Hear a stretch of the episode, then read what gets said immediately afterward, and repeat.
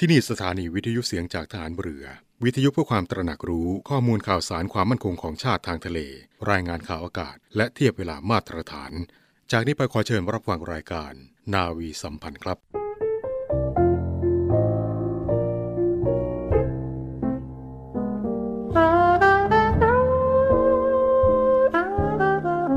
การปิดทองหลังพระนั้น เมื่อถึงคราวจำเป็นก็ต้องปิดว่าที่จริงแล้วคนโดยมาก ไม่ค่อยชอบปิดทองหลังพระกันนัก เพราะนึกว่าไม่มีใครเห็น แต่ถ้าทุกคนพากันปิดทองแต่ข้างหน้า ไม่มีใครปิดทองหลังพระเลย พระจะเป็นพระที่งามบริบูรณ์ไม่ได้ พระบรมราโชวาท พระบาทสมเด็จพระบรมชนากาธิเบศรมหาภูมิพล อดุยเดชมหาราช บรมนาถบพิตรในพิธีพระราชทานปริญญาบัตรของจุฬาลงกรณ์มหาวิทยาลัย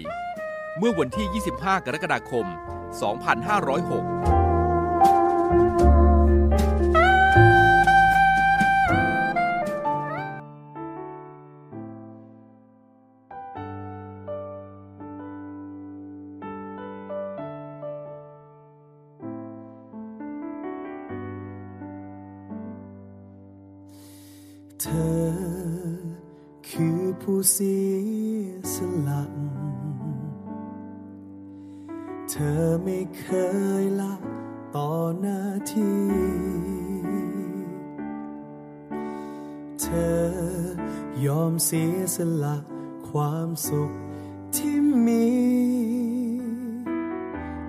ทำหน้าที่ยิ่งสุดใจ เรามองเห็นทุกความทุ่มเท เราคอยเฝ้ามองอยู่ไกลๆเราขอส่งกำลังใจ ส่งไป ให้ถึงเธอ เธอเหมือนคนคอยโอบกอดประเทศไทย สู้กับสิ่งร้ายโดยไม่หวั่นเกรงขอส่งกำลังใจผ่านเสียงเพลง เองด้วยนะเธอ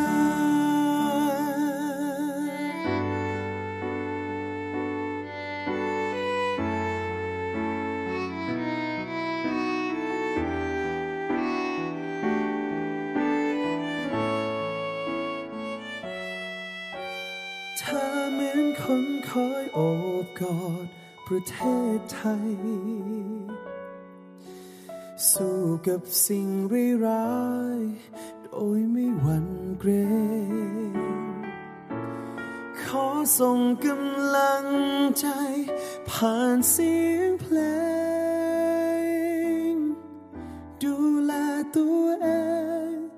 ด้วยนะเธอ เธอเหมือนคนคอยโอบกอดประเทศไทย กับสิ่งร้ายโดยไม่หวั่นเกรงขอส่งกำลังใจผ่านเสียงเพลง ดูแลตัวเองด้วยนะเธอ ขอส่งกำลังใจผ่านเสียงเพลง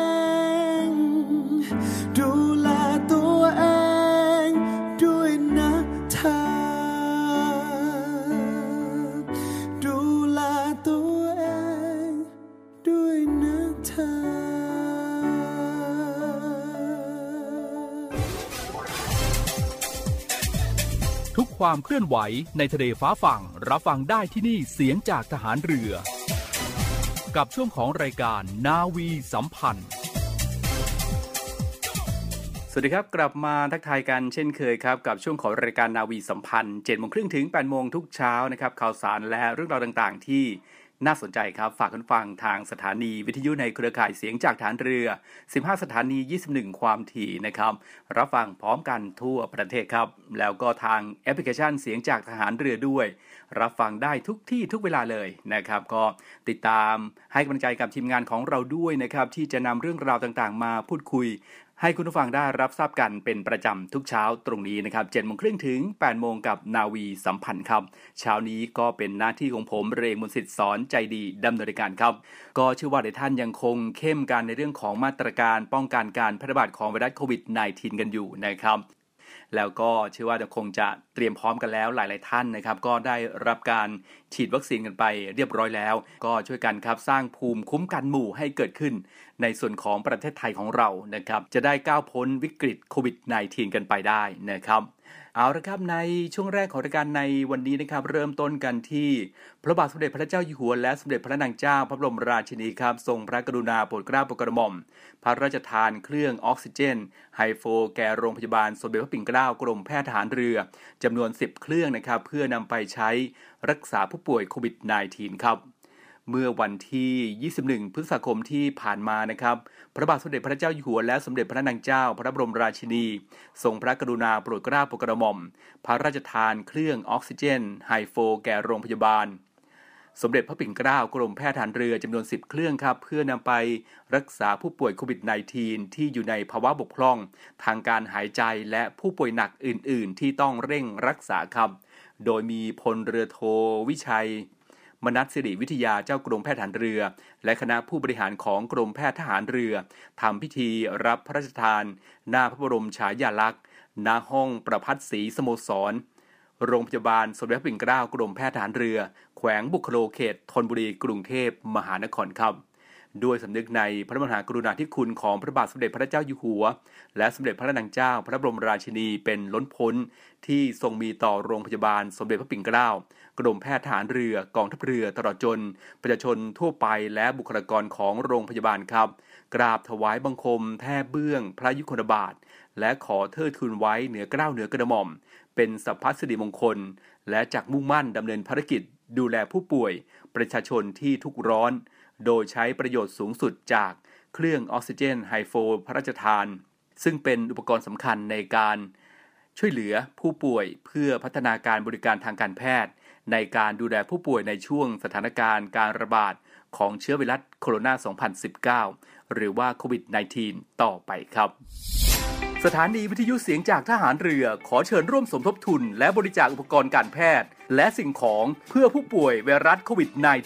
-19 ร่วมสมทบทุนมูลนิธิสมเด็จพระปิ่นเกล้า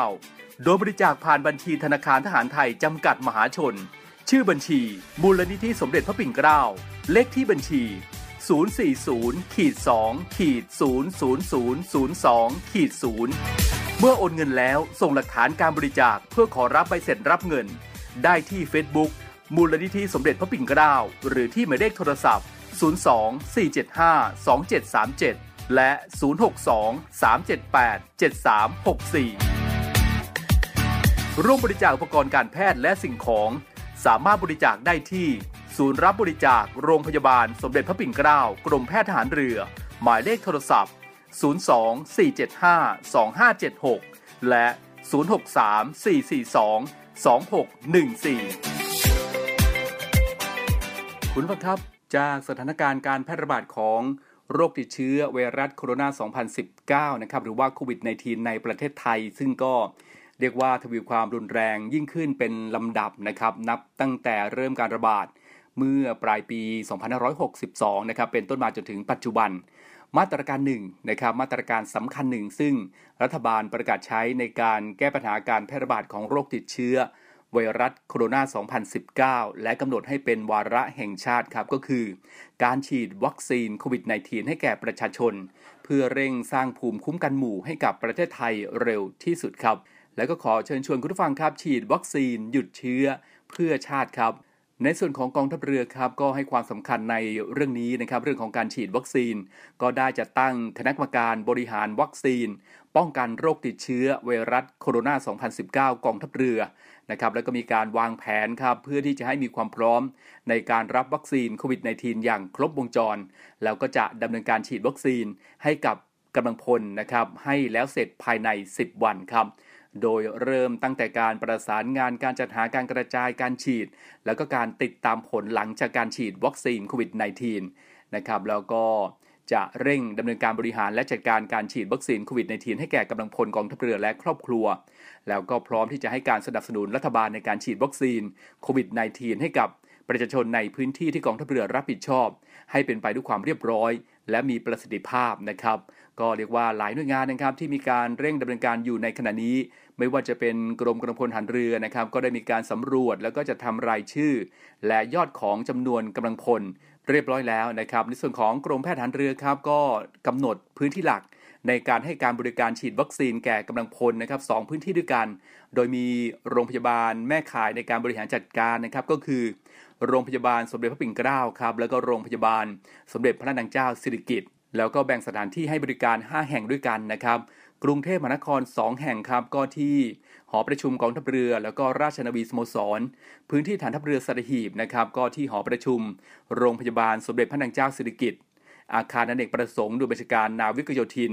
และอาคารอเนกประสงค์ ศูนย์ฝึกฐานใหม่ดูบัญชาการต่อสู้กับสยานและรักษาฝั่ง นะครับรวมทั้งจัดบุคลากรทางการแพทย์ครับที่จะใช้ในการฉีดวัคซีน ให้กับกำลังพลในแต่ละพื้นที่หลักทั้ง 5 แห่ง แห่งละ 30 นายจำนวน 10 สถานี พร้อมกันอย่างต่อเนื่องตั้งแต่ 8 นาฬิกาถึง 18 นาฬิกา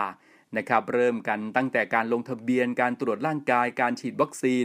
แล้วก็การสังเกตอาการหลังจากการฉีดวัคซีนครับและจะต้องดำเนินการติดต่อกันเป็นเวลา 10 วันนะครับแล้วนอกจากนี้นะครับทางกรมแพทย์ทหารเรือนะครับก็ยังได้จัด ทีมแพทย์เคลื่อนที่จากส่วนกลาง ให้การสนับสนุนหน่วยแพทย์ในพื้นที่ เพื่อให้การบริการฉีดวัคซีนแก่กำลังพล ทัพเรือภาคที่ 2 ทัพเรือภาคที่ 3 กองบัญชาการป้องกันชายแดนจันทบุรีและตราดหน่วยเรือรักษาความสงบเรียบร้อย ตามลำแม่น้ำโขงนะครับแล้วก็หน่วยเฉพาะกิจ นาวิกโยธินในพื้นที่ภาคใต้นะครับแล้วก็หน่วยอื่นๆ ซึ่งก็จะมีความสามารถในการบริการกำลังพลได้จำนวน 75,020 นายต่อวันนะครับแล้วก็เมื่อฉีดวัคซีนให้แก่กำลังพลครบ 10 วันตามเป้าหมายครับก็จะให้บริการครอบคลุมกำลังพลทั้งหมดจำนวน 75,200 นายอย่างครบถ้วน และนอกจากนี้นะครับก็ยังสามารถเพิ่มขีดความสามารถในการให้บริการฉีดวัคซีน ให้แก่ครอบครัวของกำลังพลกองทัพเรือ อีกจำนวนกว่า 115,000 คนครับ หากได้รับการจัดสรรวัคซีนอย่างครบถ้วน แล้วก็ยังมีความพร้อมในการให้การบริการวัคซีนแก่ประชาชนทั่วไปในพื้นที่อีกด้วยนะครับ ซึ่งนอกจากในส่วนของกรมกำลังพลฐานเรือ และกรมแพทย์ฐานเรือแล้วครับ ก็ยังมีในส่วนของหน่วยที่ให้การสนับสนุนต่างๆ ในการจัดเตรียมกำลังพลและก็เครื่องมือให้พร้อม ในการสนับสนุนการฉีดวัคซีนโควิด -19 ของกรมแพทย์ทหารเรือ นะครับไม่ว่าจะเป็นการขนส่งทางบกทางเรือและก็ทางอากาศ การจัดสถานที่ การสื่อสารการจัดทำข้อมูลนะครับการรักษาความปลอดภัย ให้สามารถให้บริการฉีดวัคซีน ให้แก่กำลังพลและครอบครัวได้อย่างทั่วถึง และก็รวดเร็ว ภายในระยะเวลาที่กำหนด เพื่อที่จะให้ทันต่อสถานการณ์ การแพร่ระบาดที่นับวันยิ่งทวีความรุนแรงมากยิ่งขึ้น นะครับซึ่งตามที่กล่าวมานั้นนะครับกองทัพเรือก็ได้ดำเนินการสนับสนุน รัฐบาลกระทรวงกลาโหม และก็หน่วยเหนือ ในการแก้ไขปัญหาการแพร่ระบาดของโรคติดเชื้อ ไวรัสโคโรนา 2019 มาอย่างต่อเนื่องเป็นลำดับนะครับเพื่อที่จะให้ประเทศไทยของเราครับหลุดพ้นจากปัญหาดังกล่าวโดยเร็วที่สุด ซึ่งการฉีดวัคซีนให้กับกำลังพลและครอบครัว ตามที่กล่าวมาข้างต้นนะครับ นอกจากจะ เป็นการดำเนินการด้านสวัสดิการให้กับกำลังพลของกองทัพเรือเองแล้วนะครับยังเป็นการสนับสนุนในการสร้างภูมิคุ้มกันหมู่สำหรับประเทศไทย ซึ่งก็ถือว่าเป็นการสนับสนุนการแก้ไขปัญหาดังกล่าวของชาติ ในภาพรวมอีกทางหนึ่งด้วย นะครับซึ่งกองทัพเรือนะครับก็ยึดถือเป็นภารกิจที่มีความสำคัญไม่ยิ่งหย่อนไปกว่ากันครับในการสนับสนุน การเสริมสร้างสุขภาพที่เข้มแข็ง ให้กับพี่น้องประชาชนชาวไทยครับ เพื่อที่จะให้สมกับการเป็นกองทัพเรือที่ประชาชนเชื่อมั่นและภาคภูมิใจต่อไปครับกายิราเจกายิราเถนัง จะทำสิ่งใดควรทำจริง กองระยุทธ์พักการมุ่งปราจันบานมาแล้วไรี ขอเชิญร่วมบูชาวัตถุมงคล เพื่อร่วมตั้งกองทุนสำหรับการบำรุงรักษาอุทยานประวัติศาสตร์เรือของพ่อ เรือต่อ 91 เพื่อให้อนุชนรุ่นหลังได้ชื่นชมพระอัจฉริยภาพ สุดชีวิต ดูแลพัฒนาคุณภาพชีวิตของกำลังพลกองเรือยุทธการ ให้มีขวัญและกำลังใจในการปฏิบัติหน้าที่เราและเพื่อสมทบทุนสนับสนุนกิจกรรมสาธารณกุศลกองทัพเรือทั้งเลือดเนื้อเราจะมามอบให้แด่ชาติไทย โดยสามารถสั่งจองและติดต่อสอบถามได้ที่นาวเอกแสนไทยบัวเนียม 084 536 3798 นาวเอกทเนศกุลจิตติวารี 092 904 5835 นาวตรีศิรภพพักดี 096 935 9163 นาวตรีสายชน พาลาสิงห์088 214 1393 หรือโอนเงินเข้าบัญชีธนาคารทหารไทยจำกัดมหาชน ชื่อบัญชี กรอเพื่อการกุศล หมายเลขบัญชี 302ขีด7 ขีด74357ขีด8เมื่อโอนเงินแล้ว กรุณาแจ้งนาวตรีสายชนพาลาสิงห์ที่หมายเลขโทรศัพท์หรือ ID Line 088 214 1393 แม้กำลังด้อยเราไม่ปล่อยวาดผวากายิราเจ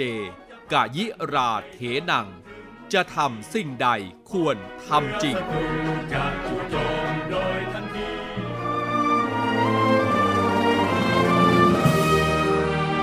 เพื่อเทิดทูนพระเกียรติคุณ และสืบสารปณิธานของพลเรือเอกพระเจ้าบรมวงศ์เธอ พระองค์เจ้าอภกรเกียรติวงศ์กรมหลวงจุฬาภรณ์เขตอุดมศักดิ์ในภาพหมอพร ขอเชิญร่วมบูชาวัตถุมงคลรุ่น สืบสารปณิธานหมอพร เพื่อจัดสร้างศูนย์การแพทย์แผนไทยหมอพร และการแพทย์ผสมผสาน โรงพยาบาลสมเด็จพระปิ่นเกล้ากรมแพทย์ทหารเรือ ติดต่อสอบถามและสั่งจองวัตถุมงคลได้ที่ 024752737 หรือ 087 621 9161 โดยโอนเงินผ่านธนาคารทหารไทย ชื่อบัญชี กองทุนจัดตั้งศูนย์การแพทย์แผนไทยหมอพร เลขที่บัญชี 040 257 6961 โอนเงินแล้วส่งหลักฐานการโอนเงินที่ บัญชีลายทางการ สืบสารปณิธานหมอพร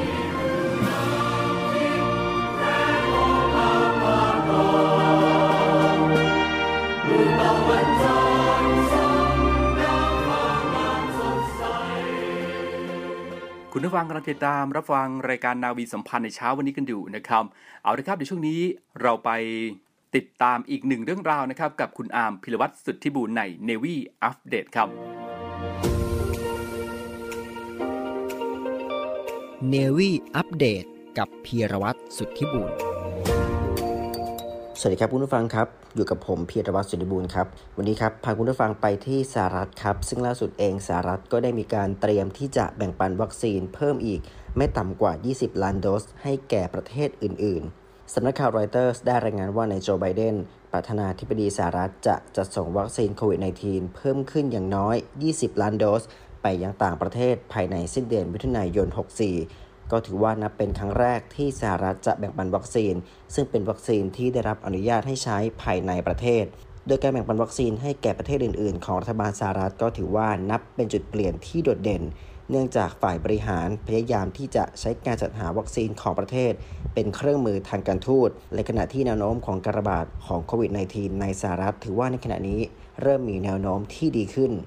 นายไบเดนได้มีการประกาศว่าฝ่ายบริหารของเขาจะส่งวัคซีนไฟเซอร์ b อ o n t e c โ o เดนาและจอห์นสันแอนด์จอห์นสันโดย 3 ชนิดนี้ถือว่าเป็นวัคซีนที่ได้รับอนุญาตให้ใช้ในสหรัฐแล้ว และในก่อนหน้านี้ในช่วงปลายเดือนเมษายน 64 นายไบเดนก็ได้มีการเปิดเผยว่ามีแผนที่จะส่งมอบวัคซีนแอสตราเซเนกาเป็นจำนวนมากถึง 60 ล้านโดส ไปยังประเทศอื่นๆ โดยทั้งนี้วัคซีนแอสตราเซเนกาก็ถือว่าเป็นวัคซีนที่ไม่ได้รับอนุญาตให้ใช้ในสหรัฐ ซึ่งไบเดนก็ได้กล่าวว่า เช่นเดียวกับในสงครามโลกครั้งที่ 2สหรัฐเป็นคลังแสงแห่งประชาธิปไตย ในครั้งนี้ก็จะเช่นเดียวกัน ประเทศของเรากำลังจะเป็นคลังแสงของวัคซีน เพื่อต่อสู้กับการแพร่ระบาดของโควิด -19 นี้ ซึ่งไบเดนก็ถือว่าเป็นประธานาธิบดีสหรัฐที่ได้รับเสียงกดดันจากทั่วโลก ให้มีการแบ่งปันวัคซีน เพื่อช่วยบรรเทาการแพร่ระบาดที่เลวร้ายลงจากประเทศต่างๆ ไม่ว่าจะเป็นอินเดียหรือเม็กซิโก แล้วก็บราซิล ในขณะเดียวกันผู้เชี่ยวชาญในด้านสุขภาพก็มีความกังวลว่าไวรัสโควิดสายพันธุ์ใหม่ที่แพร่ระบาดมากขึ้นนี้ อาจจะมีผลที่ทำให้วัคซีนมีประสิทธิภาพน้อยลง โดยไบเดนก็ได้มีการตั้งข้อสังเกตว่าไม่มีประเทศใดในโลกที่เตรียมส่งวัคซีนไปช่วยเหลือประเทศอื่น ๆ ได้มากเท่ากับสหรัฐ จนในขณะนี้สหรัฐก็ได้มีการส่งวัคซีนแอสตราเซเนกาในหลักล้านโดส ไปยังแคนาดาและเม็กซิโกแล้ว ซึ่งไบเดนก็กล่าวว่าเราต้องการที่จะเป็นผู้นำโลก ด้วยค่านิยมของเราก็แสดงให้เห็นถึงความก้าวหน้าทางนวัตกรรม ความช่างประดิษฐ์คิดค้น และความสุภาพชนอย่างพอเหมาะพอดีของชาวอเมริกัน ในฝั่งของนายเจฟไซแอนที่ปรึกษาทางเศรษฐกิจและการบริหารของนายไบเดนก็ถือว่าเป็นผู้ที่พยายามผลักดันการฉีดวัคซีนของสหรัฐให้ครอบคลุมทั้งประเทศ และก็จะเป็นผู้นำในการผลักดันการฉีดวัคซีนไปยังทั่วโลก โดยรัฐบาลสหรัฐก็ยังไม่ได้ให้รายละเอียดเกี่ยวกับประเทศปลายทางที่จะได้รับวัคซีนเหล่านี้ ทั้งนี้สหรัฐก็กำลังจัดหาวัคซีนให้แก่ประชากรในประเทศไม่ต่ำกว่า 272 ล้านโดส ในขณะที่มีวัคซีนที่จะจ่ายให้แก่ประชาชนไปแล้วไม่ต่ำกว่า 340 ล้านโดส ตามข้อมูลของรัฐบาลกลาง และเมื่อชาวอเมริกันได้รับการฉีดวัคซีนมากขึ้นเรื่อยๆ ก็ทำให้การเสียชีวิตจากโควิด -19 ในสหรัฐ ในสัปดาห์ที่ผ่านมาลดต่ำลงในรอบเกือบ 14 เดือน ในขณะที่จำนวนผู้ป่วยรายใหม่ก็ลดลงติดต่อกันเป็นสัปดาห์ที่ 5 แล้วข่าวต่อไปครับผู้ผู้ฟังไปกันที่ฟิลิปปินส์กันบ้างครับ โดยฟิลิปปินส์นั้นก็ถือว่าขึ้นแท่นเป็นอีกหนึ่งประเทศที่มีการซื้อวัคซีนไฟเซอร์ เยอะที่สุดในเอเชียตะวันออกเฉียงใต้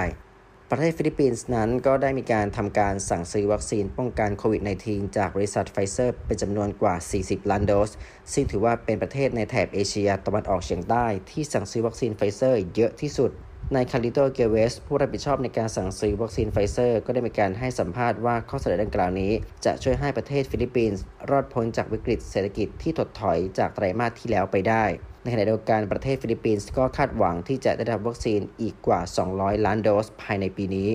โดยทางการกระทรวงสาธารณสุขก็ได้มีการวางแผนที่จะเตรียมบุคลากรทางการแพทย์กว่า 50,000 คน เพื่ออำนวยความสะดวกให้แก่ประชาชนในเมืองสำคัญอื่น ๆ อีกด้วยนายเกเวสก็ได้มีการระบุเพิ่มเติมว่าแพทย์และพยาบาลส่วนใหญ่ ยังคงปฏิบัติหน้าที่ที่โรงพยาบาล เพื่อรักษาผู้ป่วยโรคโควิด -19 ที่เพิ่มขึ้นอย่างรวดเร็ว ในช่วงของการระบาดในเดือนมีนาคมที่ผ่านมา โดยทางรัฐบาลวางแผนที่จะจ้างพยาบาล แพทย์พดุงครรภ์เภสัชกรแพทย์ รวมไปถึงนักศึกษาแพทย์ ให้รับหน้าที่เป็นผู้ฉีดวัคซีนให้แก่ประชาชน โดยเริ่มที่จะมีกลุ่มคนที่มีรายได้น้อยก่อนภายในเดือนนี้ประเทศฟิลิปปินส์เองก็ถือว่ามีผู้ติดเชื้อเพิ่มขึ้นมากขึ้นทุกวัน แล้วก็เป็นอีกประเทศที่มียอดติดเชื้อมากที่สุด เป็นอันดับ 2 จากประเทศอินโดนีเซีย ซึ่งทางรัฐบาลของอินโดนีเซียก็ได้มีการทำการจัดซื้อวัคซีนซิโนแวคและแอสตร้าเซนเนก้าแจกจ่ายให้กับประชาชนไปแล้วกว่า 2.5 ล้านโดส Navy Updateกับพีรวัตรสุทธิบุญกลับเข้ามากันในช่วงท้ายของรายการในเช้าวันนี้นะครับมากันที่ในเรื่องของ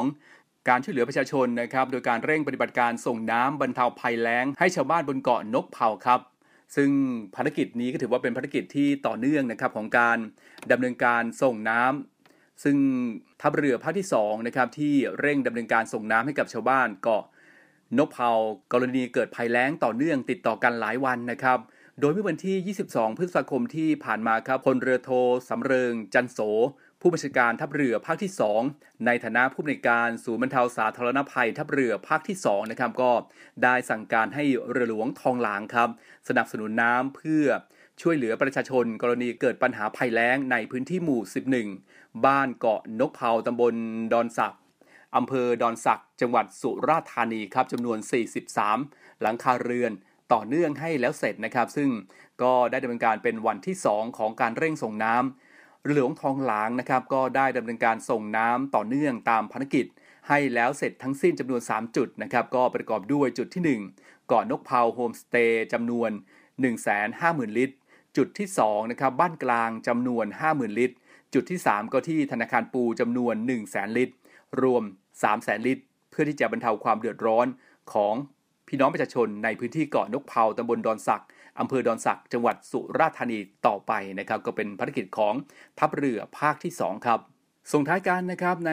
ช่วงนี้ก็ถือว่าในบางพื้นที่นะครับก็มีในเรื่องของฝนฟ้าขนองกันนะครับ ก็ห่วงใยคุณผู้ฟังนะครับ โดยเฉพาะหน่วยงานนะครับที่ต้องจ่ายกระแสไฟฟ้าให้กับพี่น้องประชาชนในพื้นที่ต่างๆ ทั่วประเทศเลยนะครับ การไฟฟ้าส่วนภูมิภาคนะครับ ก็ต้องขอความร่วมมือนะครับในการที่จะตรวจสอบต้นไม้ ที่อยู่ใกล้แนวสายไฟฟ้านะครับ หากว่ามีกิ่งไม้อยู่ใกล้เกินไป หรือคาดว่าเมื่อมีเมื่อมีลมพัดแรงครับอาจทำให้กิ่งไม้เอ็นไปแตะสายไฟฟ้านะครับหรือว่าต้นไม้หักโค่นล้มทับสายไฟฟ้า ก็ถ้าเกิดว่าคุณผู้ฟังนะครับประสบเหตุก็ให้แจ้ง การไฟฟ้าส่วนภูมิภาคในพื้นที่ทราบนะครับเพื่อที่จะดำเนินการแก้ไขต่อไปนะครับ แล้วก็ในส่วนของการไฟฟ้าส่วนภูมิภาคก็ให้ความร่วมมือในการตัดต้นไม้หรือกิ่งไม้ ที่กีดขวางแนวเสาไฟฟ้า สายไฟฟ้า และจุดปักเสาไฟฟ้า ไม่ควรตัดต้นไม้เองนะครับ เพราะว่าอาจจะถูกกระแสไฟฟ้าดูดได้นะครับ ก็แจ้งไปที่การไฟฟ้าส่วนภูมิภาคในพื้นที่ได้เลยนะครับ และหากว่าพบกิ่งไม้ที่หักโค่นทับหรือพาดสายไฟฟ้าแรงสูง อย่าเข้าไปใกล้ครับ เพราะว่าอาจจะมีกระแสไฟฟ้ารั่ว ควรที่จะรีบแจ้ง การไฟฟ้าส่วนภูมิภาคนะครับหรือว่าการไฟฟ้าในพื้นที่ทราบเพื่อที่จะดำเนินการแก้ไขต่อไปนะครับแล้วก็ฝากกันไปด้วยนะครับหากว่าพบเห็นระบบจำหน่ายหรือว่าอุปกรณ์ไฟฟ้าชำรุด แจ้งให้เจ้าหน้าที่การไฟฟ้าส่วนภูมิภาคนะครับหรือว่า PA ใกล้บ้านครับเพื่อดำเนินการแก้ไขทันทีครับหรือว่าจะโทรไปที่ 1129 PA Contact Center นะครับศูนย์บริการข้อมูลผู้ใช้ไฟฟ้า ตลอด 24 ชั่วโมงครับหรือว่าจะ แจ้งผ่านแอปพลิเคชัน PA Smart Plus ก็ได้นะครับ ก็ถือว่าเป็นอีกหนึ่งเรื่องราวที่ฝากกับคุณผู้ฟังไว้นะครับหากว่าเมื่อเกิดพายุฝนฟ้าขนองแล้ว อาจจะมีต้นไม้นะครับหรือว่ากิ่งไม้ที่หักโค่นใส่เสาไฟฟ้า ถ้าเกิดว่าคุณผู้ฟังนะครับ พบเห็นก็แจ้งไปได้เลยนะครับ ตามหมายเลขที่ได้บอกไปนะครับ ก็เป็นข่าวประชาสัมพันธ์จากการไฟฟ้าส่วนภูมิภาคนะครับ บอกกล่าวกับคุณผู้ฟังในช่วงเช้าของรายการนาวีสัมพันธ์ในเช้าวันนี้ครับ กองทัพเรือจัดตั้งกองทุนน้ำใจไทย เพื่อผู้เสียสละในจังหวัดชายแดนภาคใต้ และพื้นที่รับผิดชอบกองทัพเรือ เพื่อนำไปมอบให้กำลังพลกองทัพเรือ และครอบครัวที่เสียชีวิต หรือบาดเจ็บทุกพลภาพ จากการปฏิบัติหน้าที่ ร่วมบริจาคเงินสมทบทุนช่วยเหลือได้ที่ ธนาคารทหารไทย สาขากองบัญชาการกองทัพเรือ หมายเลขบัญชี 115ขีด2ขีด17087ขีด2 ชื่อบัญชี กองทุนน้ำใจไทยเพื่อผู้เสียสละในจังหวัดชายแดนภาคใต้ และพื้นที่รับผิดชอบกองทัพเรือ กรุณาส่งหลักฐานการโอนเงินมาที่กรมการเงินทหารเรือ หมายเลขโทรศัพท์ 0 2475 5557 หรือ 02475 4584 เอาละครับทั้งหมดนี้ก็คือเรื่องราวและข่าวสารต่างๆ ที่ฝากคุณผู้ฟังในช่วงของรายการนาวีสัมพันธ์นะครับ7โมงครึ่งถึง8โมงทุกเช้าก็ติดตามกันได้นะครับส่งท้ายกันนะครับฝากติดตามอีกหนึ่งเรื่องราวนะครับ ไม่ว่าจะเป็นภารกิจในเรื่องต่างๆของกองทัพเรือนะครับในหลากหลายเหตุการณ์ที่เกิดขึ้น แล้วก็เรื่องราวของพวกเราชาวเรือนะครับ ติดตามกันได้ครับ ทาง FM 106.0 MHz นะครับก็เริ่มกันตั้งแต่ 5นาฬิกา30 นาทีจนถึง 8 นาฬิกาเลยนะครับ กับในช่วงของเรื่องเล่าชาวเรือนะครับ หลากหลายเรื่องราวที่ฝากกันตรงนั้นนะครับ ซึ่งก็ติดตามกันได้ครับ กับช่วงของเรื่องเล่าเช้านี้นะครับ จะสอดแทรกอยู่ใน เรื่องเล่าเช้านี้ครับซึ่งก็เป็นการผลิตรายการร่วมกันนะครับ ก็ถือว่าเป็นอีกหนึ่งเรื่องราวครับที่ฝากบอกกล่าวกันด้วยละกันนะครับ เรื่องเล่าชาวเรือครับทาง FM 106.0 MHz ก็ติดตามกันได้นะครับ ตั้งแต่ตีห้าครึ่งจนถึง8โมงเช้าจะสอดแทรกอยู่ในช่วงของเรื่องเล่าเช้านี้แล้วก็เรื่องเล่า หน้าหนึ่งนะครับของทาง 106.0 MHz ครับก็ฝากกันไว้ด้วยและกันนะครับ เอาละครับเช้านี้หมดเวลาแล้วคงต้องลาคุณผู้ฟังด้วยเวลาเพียงเท่านี้ พบกันใหม่ในโอกาสหน้าครับ สวัสดีครับ เชื่อว่าทุกดวงใจ คนไทยรักกัน จะผ่านพ้นเหตุการณ์อย่างแน่นอน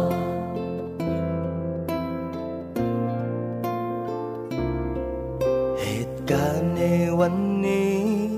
แม้จะดูโหดร้าย ขออย่าร้อนใจ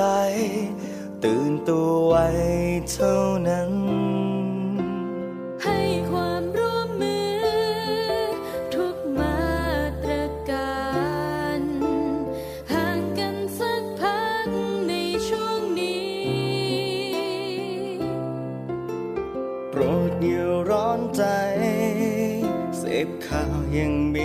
ติค่อยค่อยคิดอย่าหวาดกลัว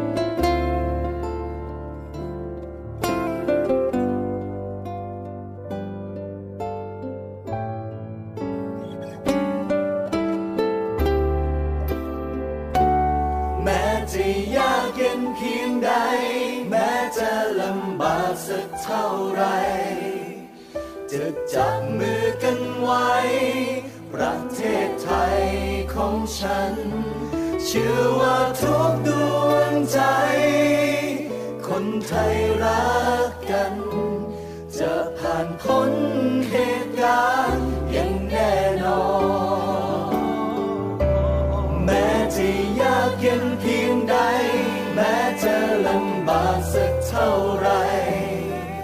จะจำมือกันไว้ ประเทศไทยของฉัน เชื่อว่าทุกดวงใจ คนไทยรักกัน